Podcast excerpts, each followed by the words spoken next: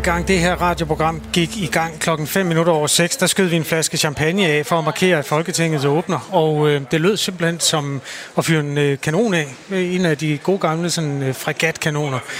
Øhm, Meget er sket siden. Ja, er du sindssygt, var der mange mennesker. Der er kommet mennesker på borgen. I løbet af cirka et kvarter, så får vi besøg af Alex Vandopslag, der er partiformand hos Liberal Alliance. Pelle Dragsted kommer også. Øh, det er noget med, at de banker løs på hinanden i en eller anden hemmelig kælder. Det vender vi tilbage til. Øh, lige nu har vi også to gæster, der kun billedligt talt banker løs på hinanden, tror vi. Nå. Det har vi nemlig. To af de partier, der for alvor skal til at konkurrere om de nationalkonservative vælgers øh, gunst, det er Dansk Folkeparti og Nye Borgerlige. Der er jo valg om under to år. Og øh, vi har fået besøg af Christian Thulesen Dahl, formand for Dansk Folkeparti. Hej, hej. Godmorgen. Godmorgen. Og Pernille Vermund, formand for Nye Borgerlige. Godmorgen. Godmorgen. Jeg sagde til jer lige her, mens der var nyheder, at vi skal lege en lille leg. Det vidste I ikke, Nej. Øh, skal jeg være helt ærlig at sige. Men jeg tror, det bliver sjovt.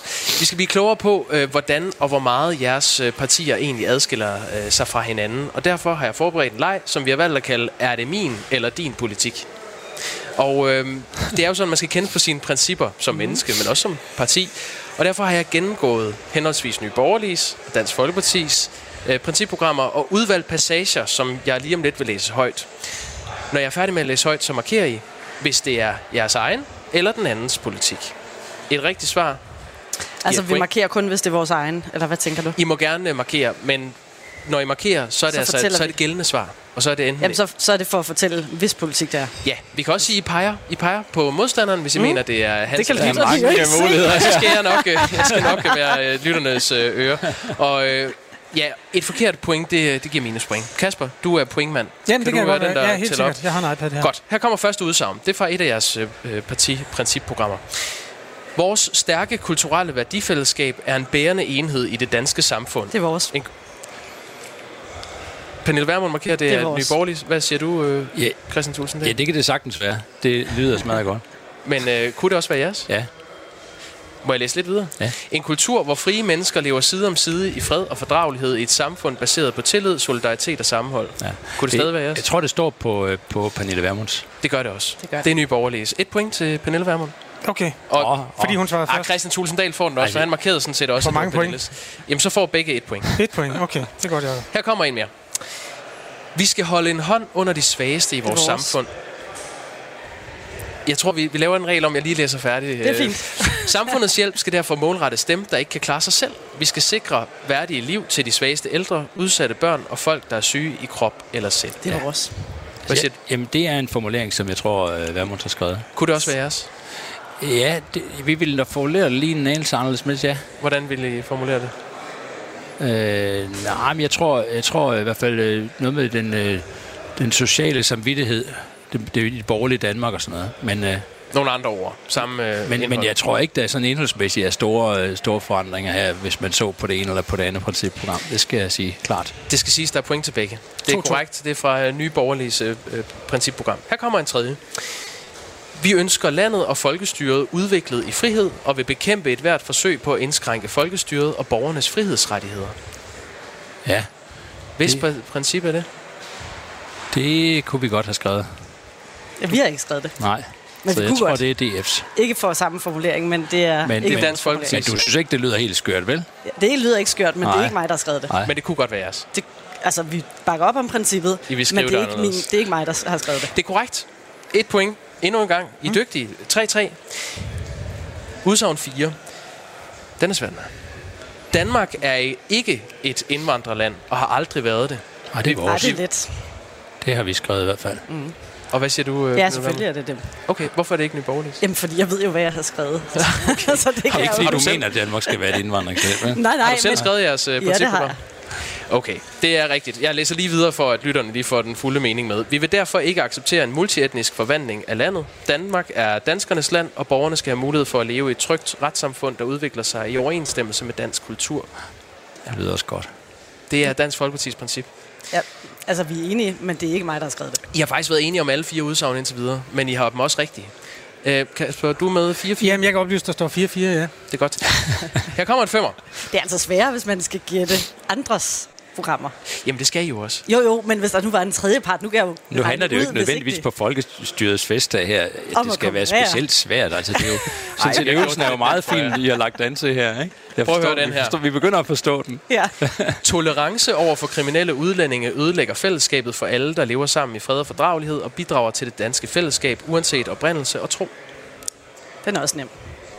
Hvis er det, Den Ja, har det vi er skrevet. Ja. det er, det er nye borgerliges. Nej, prøv lige at tage den igen. Tolerance over for kriminelle udlændinge ødelægger fællesskabet for alle, der lever sammen i fred og fordragelighed og bidrager til det danske fællesskab, uanset oprindelse og tro.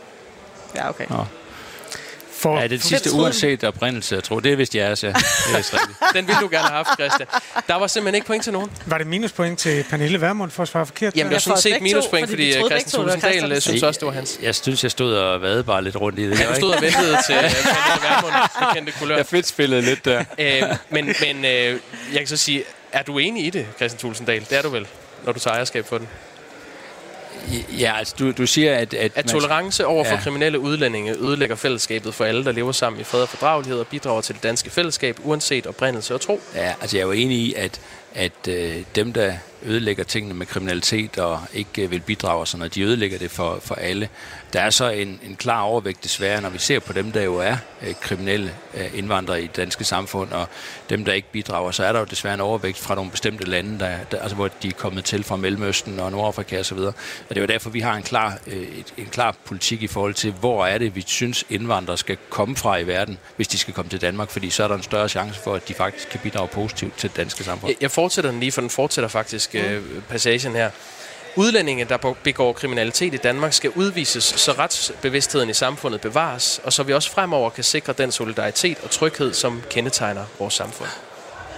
Du Ja. nikker, du er også enig i den? Ja, men altså, vi har lige her til morgen øh, lanceret sammen med Inger Støjberg en, et, et nyt forslag, som vi kommer til at stille på, på torsdag i Folketinget, der jo handler om, at de mennesker, der netop ikke har vist, de vil Danmark, ikke vil bidrage og begår for eksempel kriminalitet, at de skal øh, ud af vores land, også selvom de egentlig har fået permanent opholdstilladelse i Danmark. Så vi har, vi har lagt sådan et meget ambitiøs, øh, ambitiøs forslag frem, som vi kommer til at diskutere her de, de kommende uger.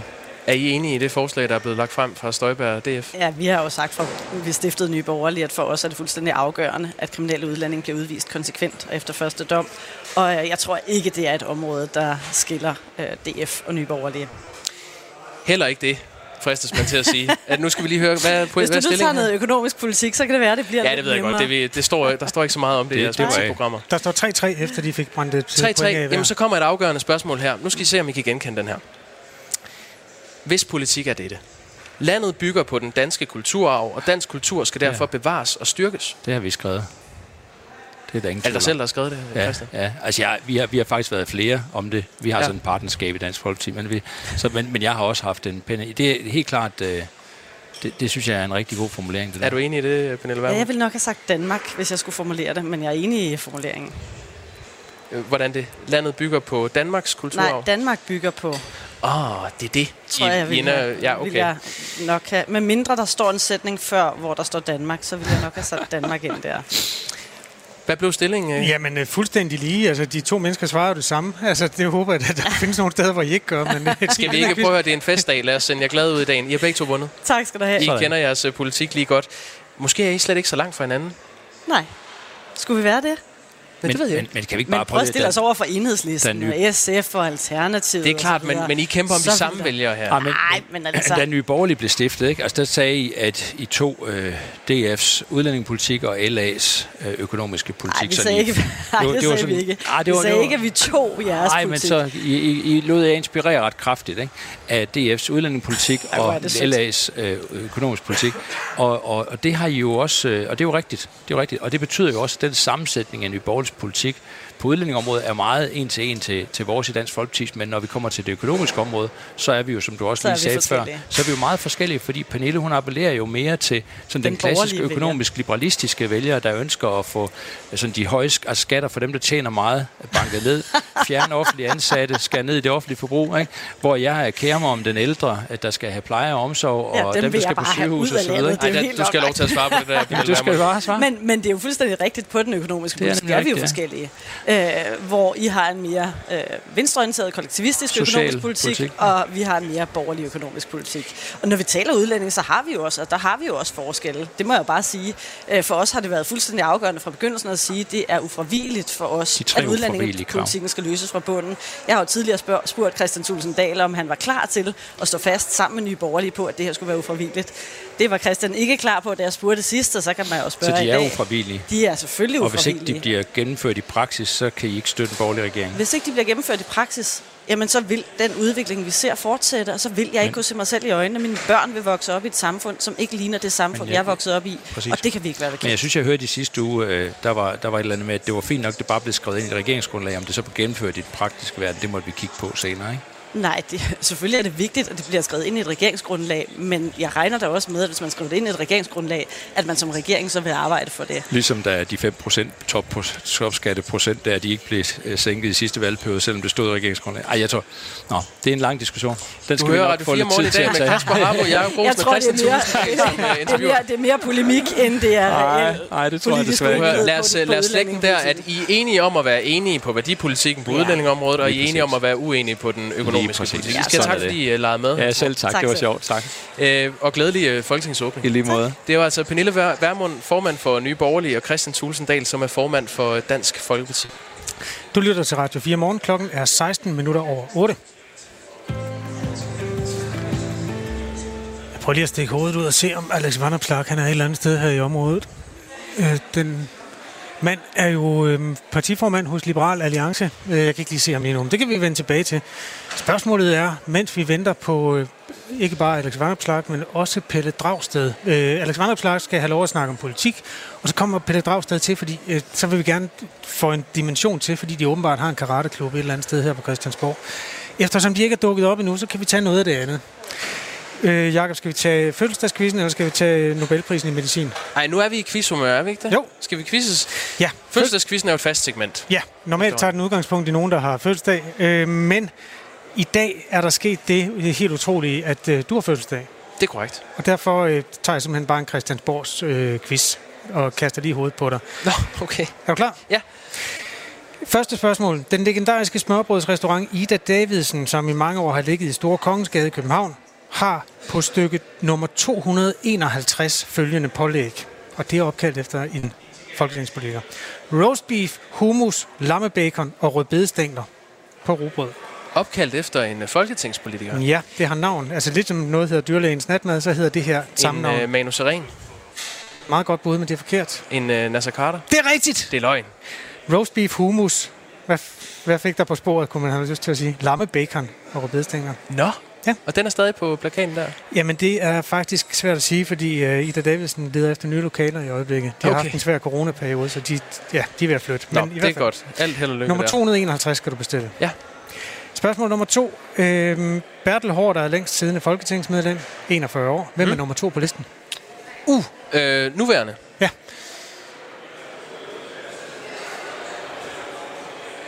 Lars Løkke Rasmussen. Ikke helt åndssvagt bud, men øhm, nej. Skal vi over på den anden fløj, måske? Nej, det er den rigtige fløj. Nej, lad os du skal finde der. en partileder, som også har været formand for Folketinget. Tre bogstaver. Nå, Pia Kjærsgaard. Ja, hun har siddet i 37 år. Nej, flot. Længe. Ja. ja. Ja, Okay. tillykke med... Altså, indtil videre er du nul rigtigt, men det kan være, du får nogen. Jamen, jeg får dem altid i anden hug. Siden sidste folketingsvalg, hvor mange har så forladt det parti, de blev valgt ind for? Og det er altså ikke dem, der nødvendigvis figurerer som løsgængere nu, men dem, der bare har stemplet ud af det parti, som de blev valgt ind for. Hvor mange er det? Ah, ja, der skal man til at tælle uh, Inger Støjberg, Lars Løkke Rasmussen, Orla Østerby fra Konservative. Uh, ej, jeg tror, vi er oppe på en 8. Der er 10. Der! Det var Sørens, du kunne godt have givet mig nogle vandmuligheder. der. Ja, det kunne jeg faktisk godt. Okay. To konservative, to venstrefolk, som du var inde på. Så er der Simon Emil og Jens Rode. Nå ja, Simon Emil for Søren. Og så er der fire øh, fra Alternativet, der er stemplet ud. Ja, derfor kun Thorsten Geil tilbage, som vi talte med tidligere. Ja. Nå, nu får du tre hurtige spørgsmål. Det er der, vi slutter den. Og Det er der er jeg sikker på, at du nok skal få nogen rigtige. Giv mig nogle hug. Øhm, kategorien her hedder fodboldlandshold eller folketingsformand. Ja. Du får tre navne, og Ja. så skal du så øh, svare på, om det er nogen fra fodboldlandsholdet i gamle dage, eller folketingsformand fra Jeps. gamle dage. Jeps. Klar? Ja. Christoffer Krabbe. Øh, formand. Det er rigtigt. Ja, tak. Christian Berg. øh, formand. Det er rigtigt. Sofus Høsbro. Det er da en fodboldspiller. Er det ikke Sofus Nej, Koldben? det er Nå. Nej, Sofus Koldben. Han hed Sofus Nielsen. Nå, for søren. Sofus Høsbro var Folketingets formand af to omgange. Sørens. Ja, Okay, bare sige. så fik jeg jo to rigtige. Ja. Trods alt. Tillykke med. Tak skal du have. Du lytter til Radio 4 morgen klokken Sikke en er 20 glædelig dag. over 8. Øhm, jeg tror ikke... Mm, mm. Pelle Dragsted, kom herover. Kom nærmere, min gode mand. Øhm, vi skal jo egentlig interviewe Alex Vandopslag. Har du set noget til ham? Nå, bare, Ja. prøv at tage bare et headset på. Godmorgen, hvis vi sender Pelle. Jeg går lige ud. Der er nogen, der ringer til mig. Det kan være, at det er Liberal Alliance. Ja, det, det kan du lige kigge nærmere på så.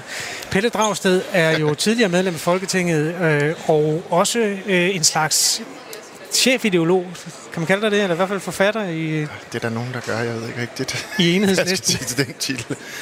Øhm, og så er du jo altså... Jamen, hvad, hvad lever du egentlig af nu om stunder? Jamen, det er sådan set øh, at have udgivet en bog og tage rundt og tale om den. Så underviser jeg på en højskole, og så øh, skriver jeg fast i nogle aviser. Så det er sådan er en slags selvstændig. Perfekt. Vi øh, vil jo altid gerne tale med mennesker, der gør sig store tanker om samfundet. En af anden grund til, at vi også øh, ringede til dig, det er fordi, du og Alex Vandopslag befinder jer jo ideologisk på hver sin fløj. Og så optræder I bare på det samme enormt lækre foto, som Alex Vanopslag han delte på Instagram for øh, et år siden eller sådan noget, hvor I står med sådan en slags boksehandsker på, sammen med sådan en eller anden karatefætter. Og så skriver han, at øh, der, der findes en karateklub et, et sted her på Christiansborg. Er det rigtigt? det er rigtigt. Det har der gjort i 5-6 års tid. Så der øh, er nogle gamle karatefolk, som er nogle af dem, der startede med at dyrke karate i Danmark, som kommer her øh, to gange om ugen og øh, underviser dem, som har lyst for hele borgen i, øh, i, kar- i karate. Det gør de faktisk fri, øh, frivilligt, fordi de synes, det er fedt. Så det er en blanding af både partier og folketingsmedlemmer, men også masser af de ansatte på, på borgen, bibliotekarer og udvalgssekretærer og vagter og sådan noget. Så det, øh, det er et super fint, øh, fint fællesskab, hvor man lige kan få, hvad- kan man sige, komme af med nogle, øh, noget, noget energi. Altså, Alex Vandopslag, han supplerer, så vidt jeg husker, nu memorerer jeg teksten, noget med, at det er altid fedt at banke løs på socialister. Øh, han er jo fra Liberal Alliance, og dermed ideologiske stykke fra dig. Tænker du på det, når du banker løs på Alex Vandopslag? Nej, det gør jeg overhovedet ikke. Altså, det er i fuld respekt for, for hinanden, øh, det der foregår deroppe selvfølgelig. Øhm, for det er på tværs øh, af alle partier. Det er egentlig meget øh, godt billede, synes jeg, på øh, noget af det, der jo er fint ved det, ved det danske folkestyre, at vi kan være ravne uenige, og det er vi også. Altså, jeg er jo, altså, kan jo næsten ikke være mere uenig med, med Alex Vandopslag om, hvordan vores samfund skal udvikle sig, og hvis vi har en politisk diskussion, så går vi øh, selvfølgelig hårdt til hinanden. Øhm, og, øh, og jeg vil altså, bekæmpe det, det Danmark, han gerne vil udvikle, ikke? som er, i mine øjne er ja, mere ulige, øh, mere ulige Danmark. Men, men det er jo ligesom det, der kendetegner demokrati i forhold til andre samfundsformer. Det er, vi, det er jo det er, jo, det, er jo, den- det er jo gennem afstemninger og debat, at meninger brydes. Det er jo ikke ved, at man behøver at hade hinanden som, som personer. Øh, så et grundlag for at kunne have et velfungerende demokrati, det er jo, at man har respekt, også for dem, man er virkelig, virkelig uenig med. Man behøver ikke at kunne lide dem, eller være venner med dem, eller sidde øh, loven af hinanden. Øh, øh, det, ikke fordi der er noget galt med det, men, men man bliver nødt til at have respekt øh, for hinanden, for det er sådan en grundlag for at kunne få sådan et hus her til at fungere.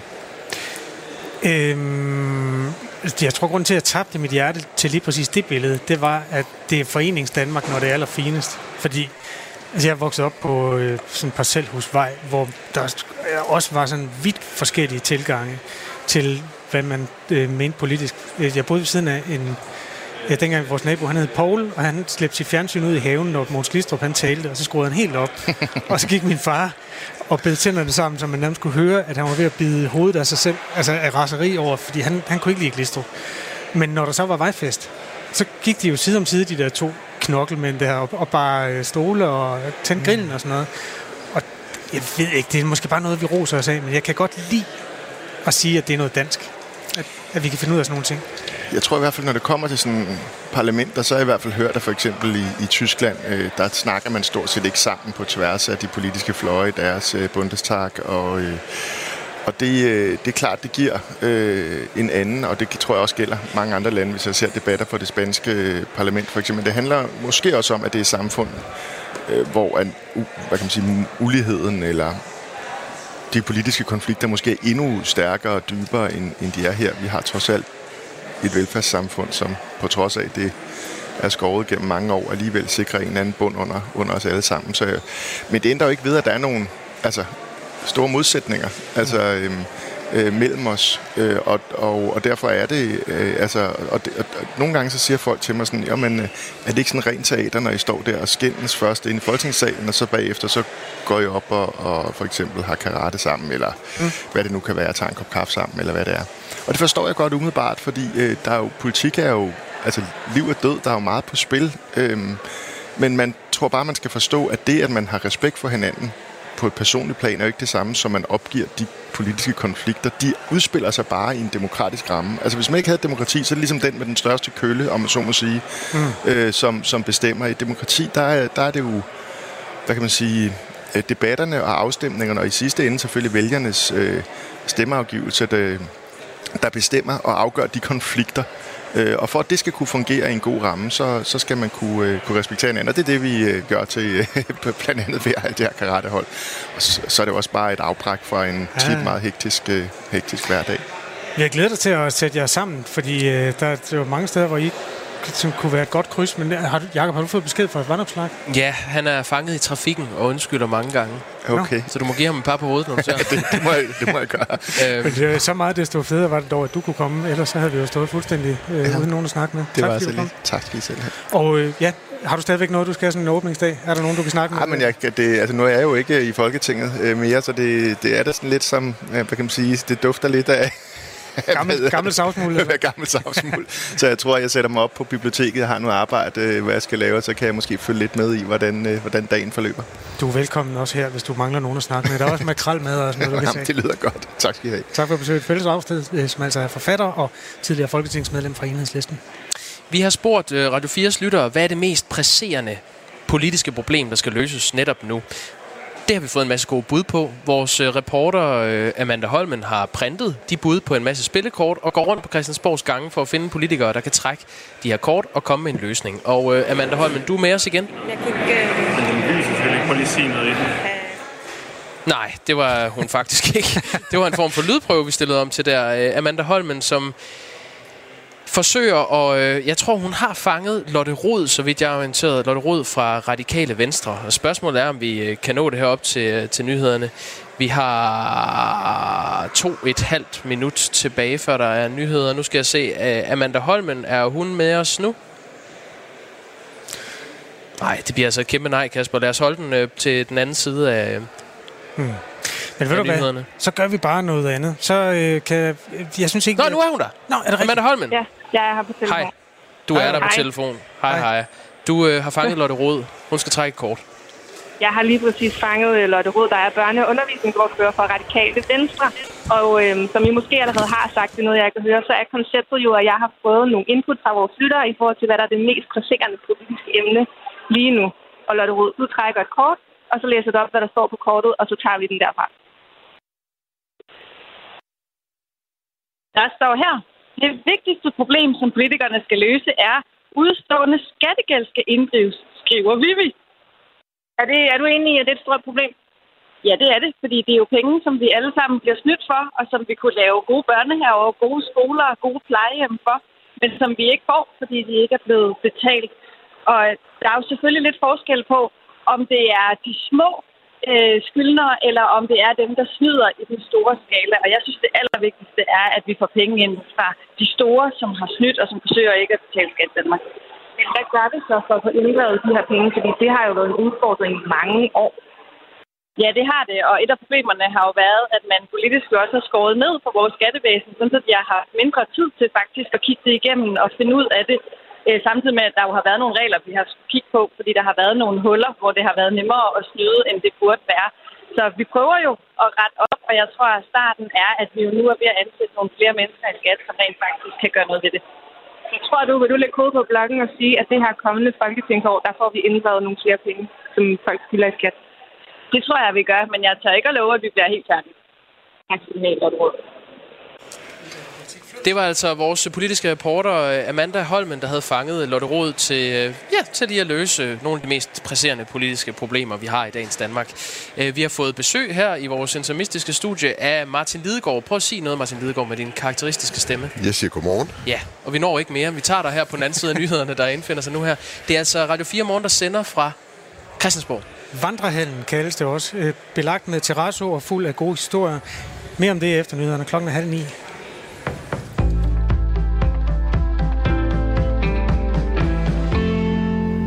Det blev til en bred aftale om landbrugets grønne omstilling, og det vækker stor glæde hos landmændene i landbrug og fødevare, siger formanden Søren Søndergaard. I det scenarie, vi så øh, før den brede aftale, der havde vi jo beregnet, at vi ville tabe op mod 14.000 arbejdspladser i landdistrikterne.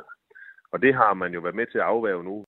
I aftalen der tilføres der blandt andet 3,8 milliarder kroner i statslige midler til landbrugssektorens grønne omstilling. Og det beløb det har været et af de helt store slagsmål. Det er jo helt afgørende, at man øh, reserverer nogle penge til investering i, i den grønne omstilling, også i landbruget. Det øh, oplæg, der lå før, øh, det var jo en katastrofe. Og de borgerlige partier her har virkelig afværget den her katastrofe, øh, så vi ikke får alle de her tab af arbejdspladser, og vi kan nu levere i endnu højere grad på den grønne omstilling. Alle partier undtagen Alternativ er en del af aftalen, som blev præsenteret i går aftes. Og i aftalen der er partierne også især blevet enige om et bindende klimamål for landbrugets CO2-reduktioner. Så der altså i 2030 skal udledes mellem 55 og 65 procent mindre CO2 sammenlignet med 1990. Krænkelser på nettet har fået rekordmange børn og unge til at henvende sig til Red Barnet. I løbet af årets første ni måneder, der har organisationen modtaget 1.454 henvendelser fra børn og unge, og det er flere henvendelser end hele sidste år til sammen. Det oplyser Red Barnet i en pressemeddelelse. Mange af henvendelserne de handler om afpresning, snyd eller direkte trusler om at dele intime billeder af sig selv. Henvendelserne de er modtaget hos Red Barnets rådgivningsorgan Slette. Og ifølge psykolog i Red Barnet Ane Lemke, så betyder stigningen forhåbentlig, at kendskabet til Slette er blevet større. Men hun påpeger også, at der er et stort mørketal blandt børn og unge. Vi ved, at der nok sidder en i hver skoleklasse, som på den ene eller anden måde har oplevet noget på nettet, som er ubehageligt, det siger Ane Lemke. Nu er det igen muligt at scrolle på Instagram eller sende en Facebook-besked. Tjenesterne de virker igen efter et langvarigt nedbrud fra i går aftes. Og det var et fejlslagent forsøg på at konfigurere Facebooks router, som var skyld i det over 6 timer lange nedbrud. Det oplyser Facebook, som også ejer Instagram, Messenger og WhatsApp. Næsten 14 millioner brugere på verdensplan, de berettede om problemer med at tilgå Facebook. Og nedbrud, det kunne også mærkes hos de amerikanske børser, som lukkede med et fald. Her faldt Facebook-aktien med 4,9 procent. Dansk Folkeparti og den tidligere næstformand i Venstre, Inger Støjberg, er for første gang gået sammen om et lovforslag.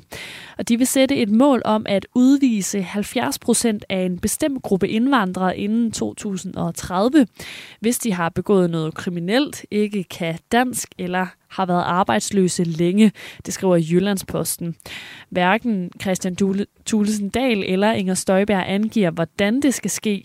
De vurderer, at det drejer sig om 70 procent af en gruppe på omkring 50.000 indvandrere, som de vil udvise med loven. Støjberg og Thulesen Dahl vil samtidig heller ikke garantere, at loven den respekterer de internationale konventioner. Og det var en værdjinkel, jeg skulle have haft, men vi tager vejret, vejret alligevel. Først på dagen vil der være lidt sol nogle steder, men ellers så bliver det en skyet dag med regn, der breder sig fra sydøst. Og temperaturen den kommer til at ligge mellem 13 og 16 grader. Det var nyhederne med Sofie Levering.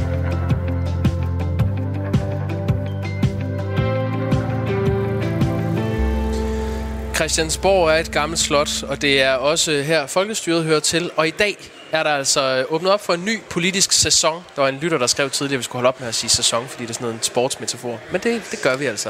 Uh, her sender vi Radio 4 morgen i øh, 26 minutter endnu fra Folketingets åbning. Ja, og der er simpelthen fuld fart på. Det er, der er ild i det. Ja, altså, det er der. Det er der sgu. Man har brændt Christiansborg to gange tidligere. Vi gør det igen i dag. Øh, Martin Lidegaard, velkommen. Tak skal du have. Ej, gider du ikke lade være med det?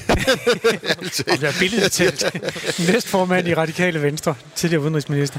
Hvilken politisk sag er vigtigst for Radikale Venstre i det kommende folketingsår? Nu siger vi ikke sæson, men år.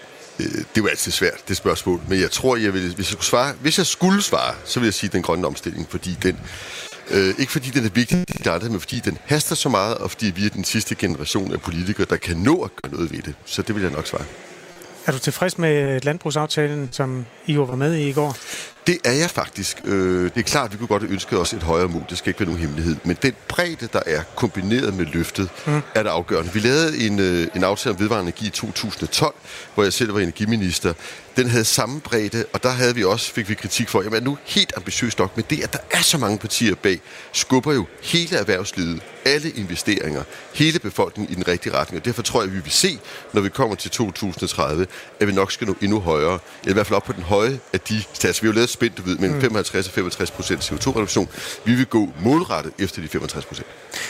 Det er jo sjovt, når man hører jer politikere udlægge den samme tekst forskelligt. Vi havde tidligere på morgen besøg af Maj Villersen, der er politisk ordfører i enhedslisten, og hun synes, at det faktum, at man havde også de partier, der er længst til højre med, det var et udtryk for, hvor ringe aftalen egentlig var.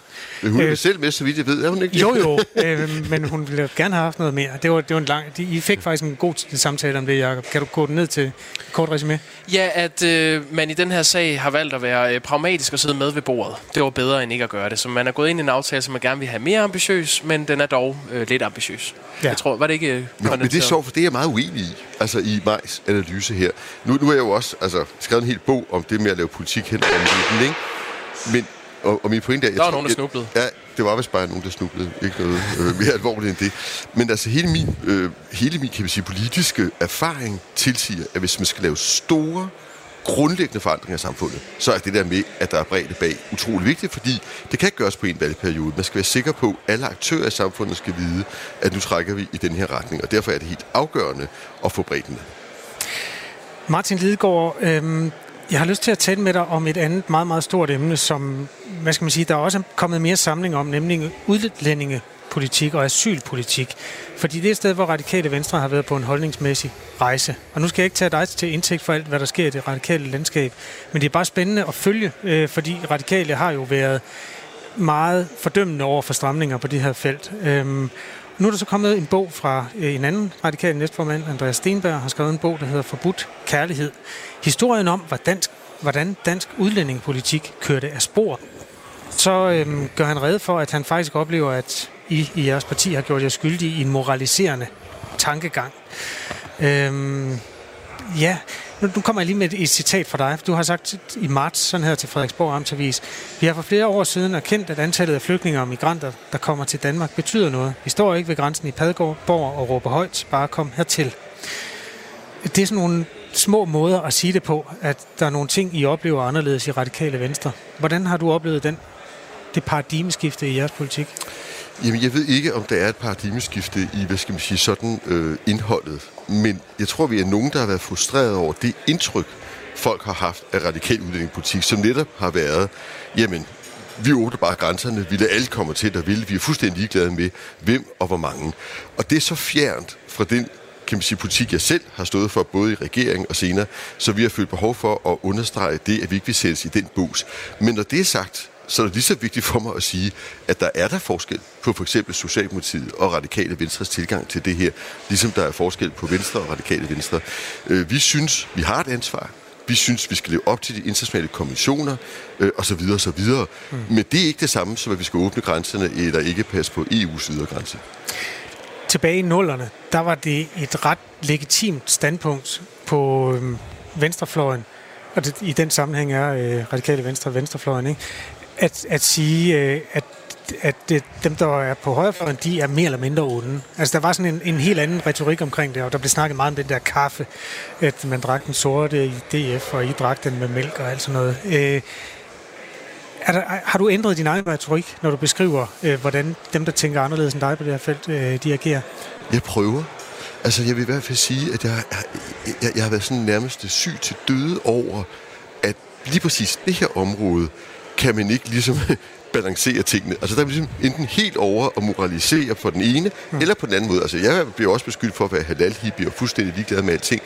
Og der er nogen i debatten, der har det med at, at, at kalde alle, som har nogle bekymringer på det her område for racister, hvad ved jeg. Jeg føler ikke, at vi er der længere. Jeg føler, at vi er et parti, der balancerer, som insisterer på det enkelte menneskes ret til at få prøvet sin asylret, som de internationale konventioner tilskriver, og, og at vi skal tage vores del af flygtningeansvaret og vores del af flygtningene, men samtidig sige, at selvfølgelig kan vi ikke tage alle sammen. Og selvfølgelig bliver vi nødt til at stoppe et sted, både når det gælder Danmark og når det gælder Europa, og den balance er det svært at få plads til, men i stedet starte er præcis som du siger, at vi ikke demoniserer hinanden og beskylder hinanden for at være noget, vi ikke er. I det interview, som jeg refererede til tidligere i Frederiksborg Amtsavis, der, øhm, det, det er faktisk et dobbelt interview med dig og Sofie Karsten Nielsen, partiformand. Og nu kommer der lige et øh, citat fra hende. Hun siger, eller sagde ved den lejlighed, som parti har vi været klemt af først Blå Blok og siden Socialdemokratiet i udlændingedebatten, hvor det nærmest har været en konkurrence om, hvem der var mest strammer. Øhm, hvor står I hen i forhold til det med at være strammer?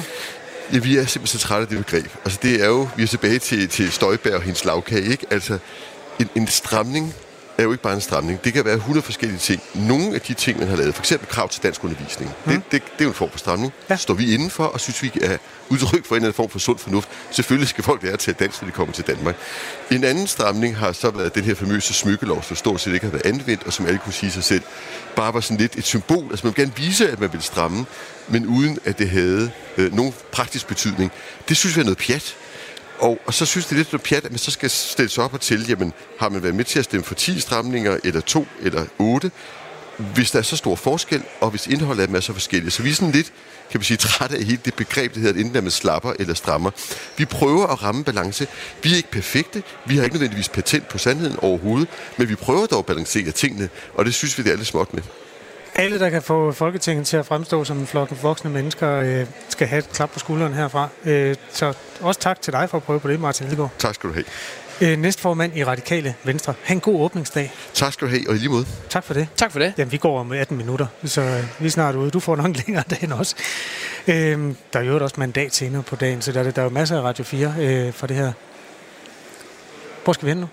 Jamen, øh, vi øh, står faktisk lidt og venter på øh, et interview, vi skal lave lige om meget snart. Der kommer øh, Venstres formand, Jakob Ellemann Jensen, til, forbi til et interview om noget af det, der har ligget Venstre meget på sinde. Det er nemlig øh, klimaforhandlingerne for landbruget. Og øh, lige øh, imens har vi vores... Øh, Nej, jeg tror simpelthen, vi skal over til Emil nu. Ja. Vi skal til Emil Mortensen. Ja, ja, Emil Mortensen Hallo. han er ude og lave Emil arbejdspladsvurdering. Er, er med på, på linjen. Emil, yes. øh, Emil ja, har du fundet en politiker? Ja, det har jeg. Jeg står her med Bent Bøsted fra Dansk Folkeparti, som er klar til tredje halvleg af Radio 4's helt egen FPV-undersøgelse. Øh, og øh, Bent Bøsted, øh, må jeg spørge dig, bliver der stillet modstridende krav til dig på dit arbejde? Nej, det gør det ikke, fordi øh, vi er jo meget selvbestemmende som øh, folketingsmedlem. Og de krav, der bliver stillet, det er det, som vi aftaler i vores eget parti. Øh, så det, det gør det ikke. Vil du anbefale andre at, at søge en stilling på din arbejdsplads? Jamen, øh, hvis man stiller op til Folketinget, det er noget af det mest spændende, man kan øh, blive udsat for. Det kan være stressende, og det kan være hårdt en gang imellem, men øh, det er meget spændende, så det vil jeg klart anbefale. Hvad er det mest spændende øjeblik, du har haft herinde som folketingsmedlem? Jamen, det er noget, det er lykkedes at få noget igennem. Man har fået lavet en lov, man synes, den er god, og man får indflydelse på det, hvad der skal ske i samfundet. Kanon. Tak skal du have, Ben Bøsted. Det var Ben Bøsted. Han har været medlem af Folketinget i, øh, i 20 år, så han er en mand, der ved, hvad han taler om. Det var helt kanon. 20 år, så ved man altså et og andet. Det er på høj tid, at nogen laver en arbejdspladsvurdering øh, med de spørgsmål der. Jeg synes simpelthen, de peger i den helt rigtige retning. Synes du nogle gange, der stilles modstridende krav til dig? Det tror jeg. Der, jamen, den, den, den får 100% opbakning indtil videre. Det tror jeg også. Nu vender vi øh, snuden mod vores næste gæst. Det er Jakob Ellemann Jensen. Godmorgen. Godmorgen. Godmorgen. Formand for Venstre. Yep. Vi vil gerne tale med dig om øh, den klimaaftale for landbruget, som landede i går. Det er jo ikke, nu starter det nye politiske år, det er derfor, vi alle sammen er her. Yep. Men øh, det betyder jo ikke, at forhandlingerne har ligget stille. Det er jo det nogle forhandlinger, der ligesom er blevet trukket for de seneste måneder og jo. over 60 møder. Ja. Og så øh, kom der endelig en aftale, som betyder, at øh, man har fastsat bindende reduktionsmål for land- og skovbrugssektorens udledning af CO2 på 55-65 procent i 2030, hvis man sammenligner med for 30 år siden, 1990. Jakob Ellemann, du var i weekenden ude at sige, at øh, 40-60 procents reduktion af landbrugets øh, udledning af CO2 vil være i den lave ende. Ja. 40-60. Nu er I landet på 55-65. Er det en uambitiøs aftale, I har lavet?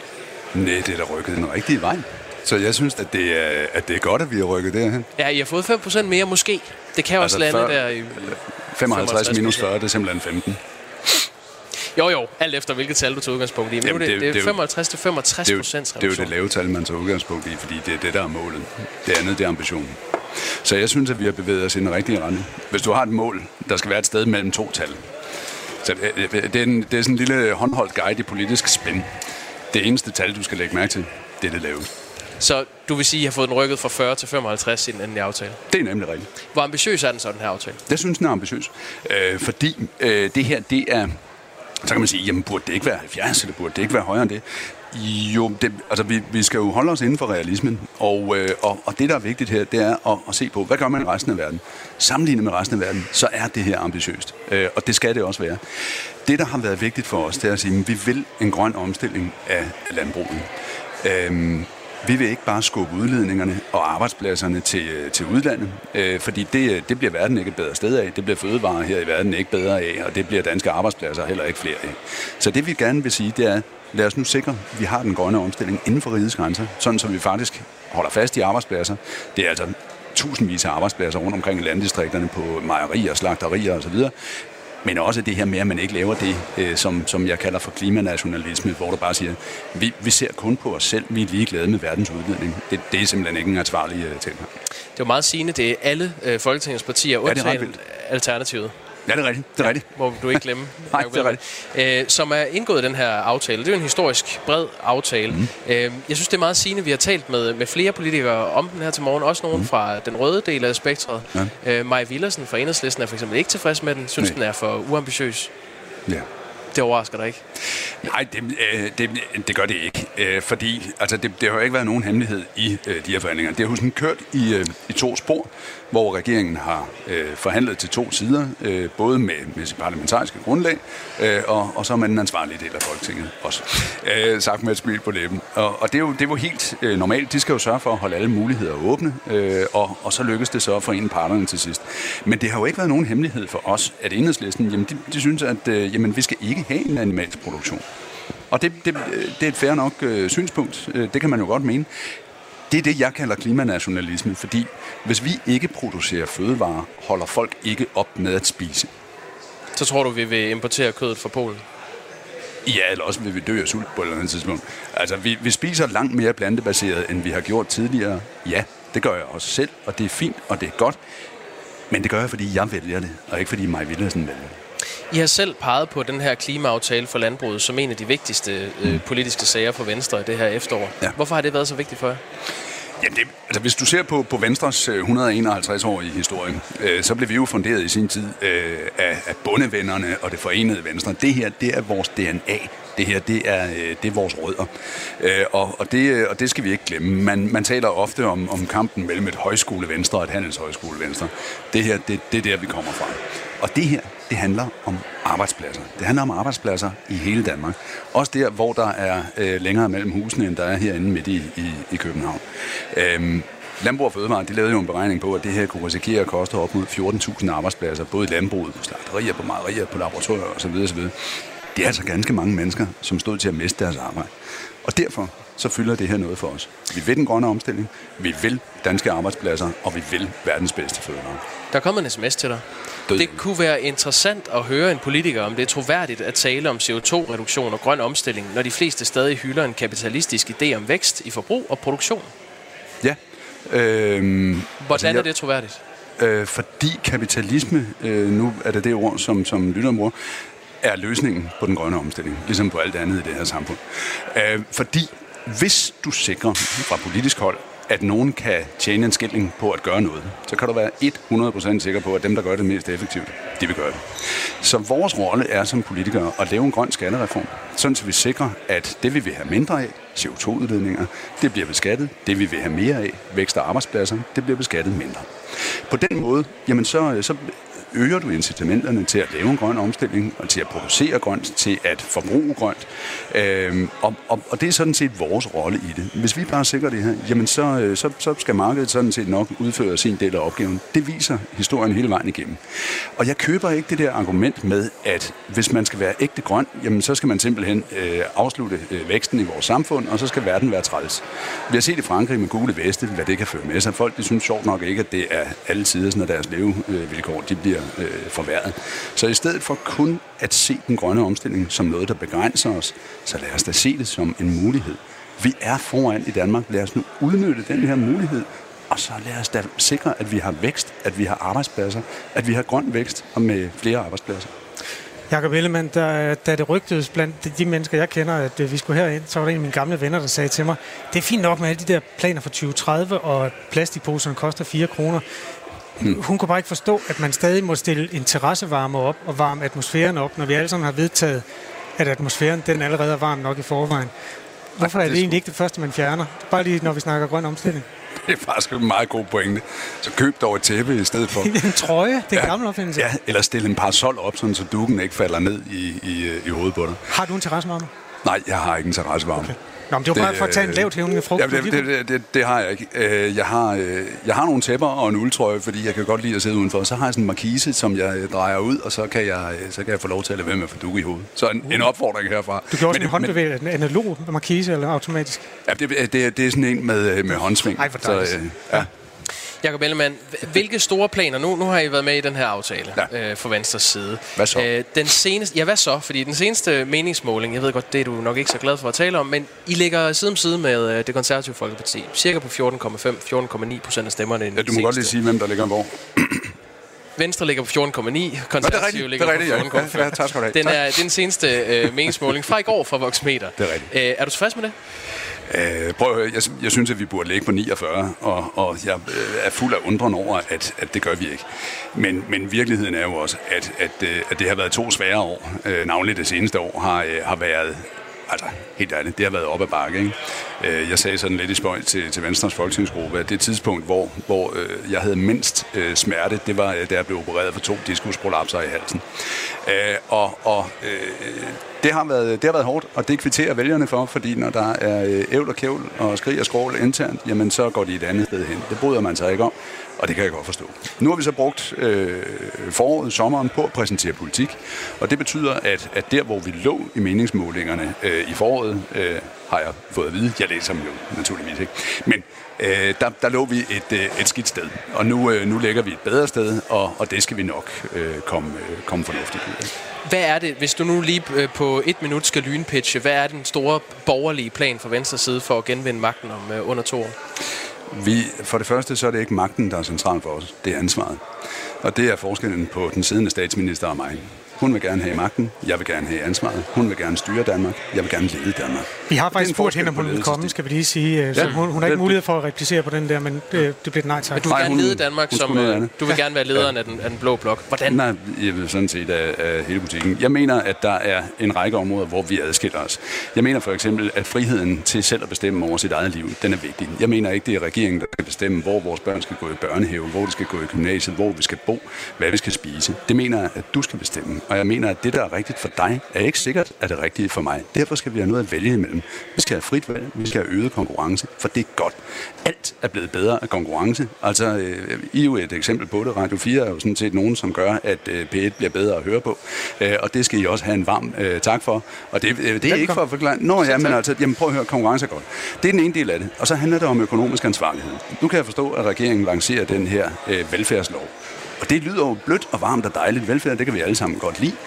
Men, men prøv at høre, vi er jo nødt til at tjene penge, før vi bruger dem. Og det ansvarlige at gøre, det er at sige, jamen lad os få en vækstlov. Lad os forpligte hinanden på at have den økonomi, der er nødvendigt for, at vi kan levere den velfærd, som vi alle sammen gerne vil have.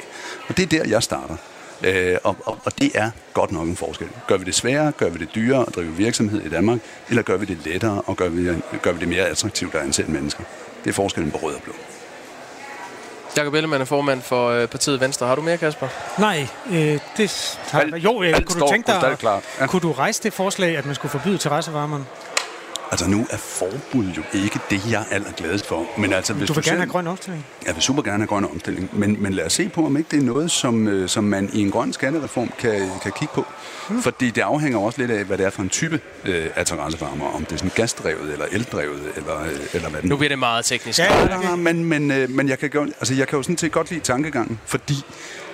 Altså lad os nu lige tænke os om en gang imellem, ikke? Jamen, det, det. jeg tror også, det var det, der var det input, ja. hvis du skulle have.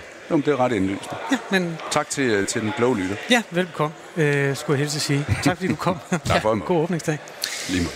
Tak. Det er altså en, øh, en festdag, vi sender fra her i, øh, i Folketingets vandrehal her på Christiansborg. Vi har Kasper Harbo og jeg selv, jeg hedder Jacob Grosen, og så har vi Thomas Larsen, vores politiske redaktør, stående her ved siden af.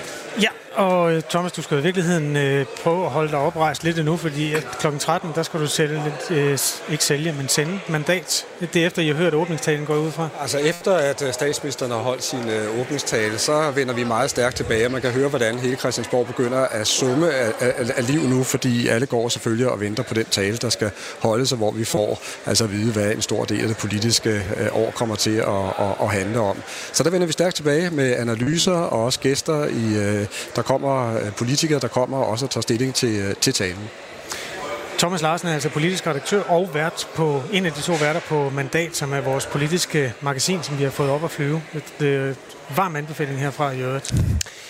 Nu har jeg lyst til at stille om til vores øh, politiske reporter Amanda Holmen, som har fanget en ny politiker, der skal svare på nogle af de mest presserende problemer, vi har her i Danmark. Amanda, hvem har du Det er fundet? nemlig lige præcis fuldstændig rigtigt. Jeg har fanget uh, Ulla Tørnes, der er uddannelses- og forskningsordfører for Venstre. Og jeg har jo printet vores lytteres bud på, hvad der er de mest presserende problemer lige nu. Og Ulla Tørnes, vil du trække et kort og læse op, hvad der står på dem? Det vigtigste problem, som politikerne skal løse, er de mange børn og unge, der mistrives, skriver Susanna. Er du enig i, at det er et stort problem? Ja, det er jeg meget enig i. I lyset af øh, nedlukningen under corona, så har vi desværre oplevet, at endnu flere unge mistrives. Nogle øh, har, er decideret blevet ramt af stress, og andre Øh, har bevæget sig ud i selvskadende aktiviteter. Det er rigtig, rigtig vigtigt, at vi har øje for det, og det er rigtig, rigtig vigtigt, at vi også tager fat om det. Som øh, uddannelses- og forskningsordfører, der har jeg haft meget fokus på, hvad vi kan gøre for de studerende. Og øh, jeg har blandt andet foreslået, at alle studerende skal have adgang til gratis psykologhjælp. Det er sådan, at hvis du er under 25 i dag, så er det gratis at gå til psykolog, hvis du er blevet visiteret af en læge. Og det synes jeg skal omfatte omfatte alle studerende, sådan så vi kan fange de øh, studerende, som er presset af den ene eller den anden årsag, øh, fange dem, øh, før det går hen og bliver rigtig, rigtig alvorligt, og man har brug for decideret psykiatrisk øh, hjælp. Et af de her problemer, der har været med tilbuddet om gratis psykologhjælp til unge, har jo været, at der har været rigtig lange ventetider, sådan, så man har skulle vente længe. Og hvis man skal give det tilbud til alle studerende, så vil der jo komme endnu længere, øh, man formodet, endnu længere tid, man skal vente, før man kan få en tid hos en psykolog. Hvad kan I gøre for at minimere de her ventetider? Ja, vi kan jo ikke bare trylle og øh, pludselig øh, få øh, en hel masse psykologer til at falde ned fra himlen. Det, det handler om for mig, det er at sikre, at studerende har øh, de samme tilbud, hvis de er over 25, som hvis de er under 25. Og det er klart, at langt de fleste studerende er jo under 25, men der er stadig en gruppe over 25, som også skal have øh, det samme tilbud efter min opfattelse. Tak skal du have, Ulla Tørnes. Ja, der er to minutter til klokken slår ni. Øhm, Jakob Grosen og Kasper Harbo og alle vores øh, gode venner og kolleger har øh, fyldt øh, radioen op med alt muligt dejligt politisk. Vi har slet ikke noget at tale om Nobelprisen i medicin. Den kom i går, Jacob. Gud, ja. Og den gik til Bob Dylan. Nej, det var for sjovt. Det var ikke Bob Dylan. Det var to mennesker, som har lavet noget forskning, som er fuldstændig banebrydende. Okay. Og så tænker alle, det må være noget corona-relateret, ikke? Jo, det er da min første tanke. Ja, og der Er var det? selvfølgelig også uh, tale om, at dem, der har lavet det der mRNA, uh, som ligesom er rygsøjlen i de vacciner, i hvert fald vi to har fået, ja. Pfizer og Moderna, uh, de var indstillet. Men nej, den gik simpelthen til to forskere, der har uh, forsket i vores sanseapparat, n- uh, har fundet de receptorer, der gør... Hold lige ved min kaffekop, for eksempel. Dejlig varm, ikke? Jo. Eller lun. Ja, lun nu. Det er ikke bare dine fingre, der fortæller dig. Det er en bestemt receptor inde i øh, fingeren. Og det, der er særligt ved den, det er, at den for eksempel reagerer på chili. Så hvis du smører chili på, selvom den chili ikke er varm, så vil det føles varmt. Og det er simpelthen, fordi de har været inde og forstå essensen af de der små øh, receptorer der. Har, øh, okay, har man lige fundet ud af det? Jamen altså, man har ikke lige fundet ud af, at chili føles varmt. Man har fundet ud af, hvorfor. Uh. På samme måde, hvis du smører sådan noget, hvad hedder det der, der stinker, som fodboldspillere tager på deres ben. Sådan noget tigerbalsam? Ja. Der er nemlig øh, der er mentol i. Varmecreme, ja. Ja, øh, det føles også varmt. Og omvendt, så findes der mentol. Ja, nej, mentol er koldt.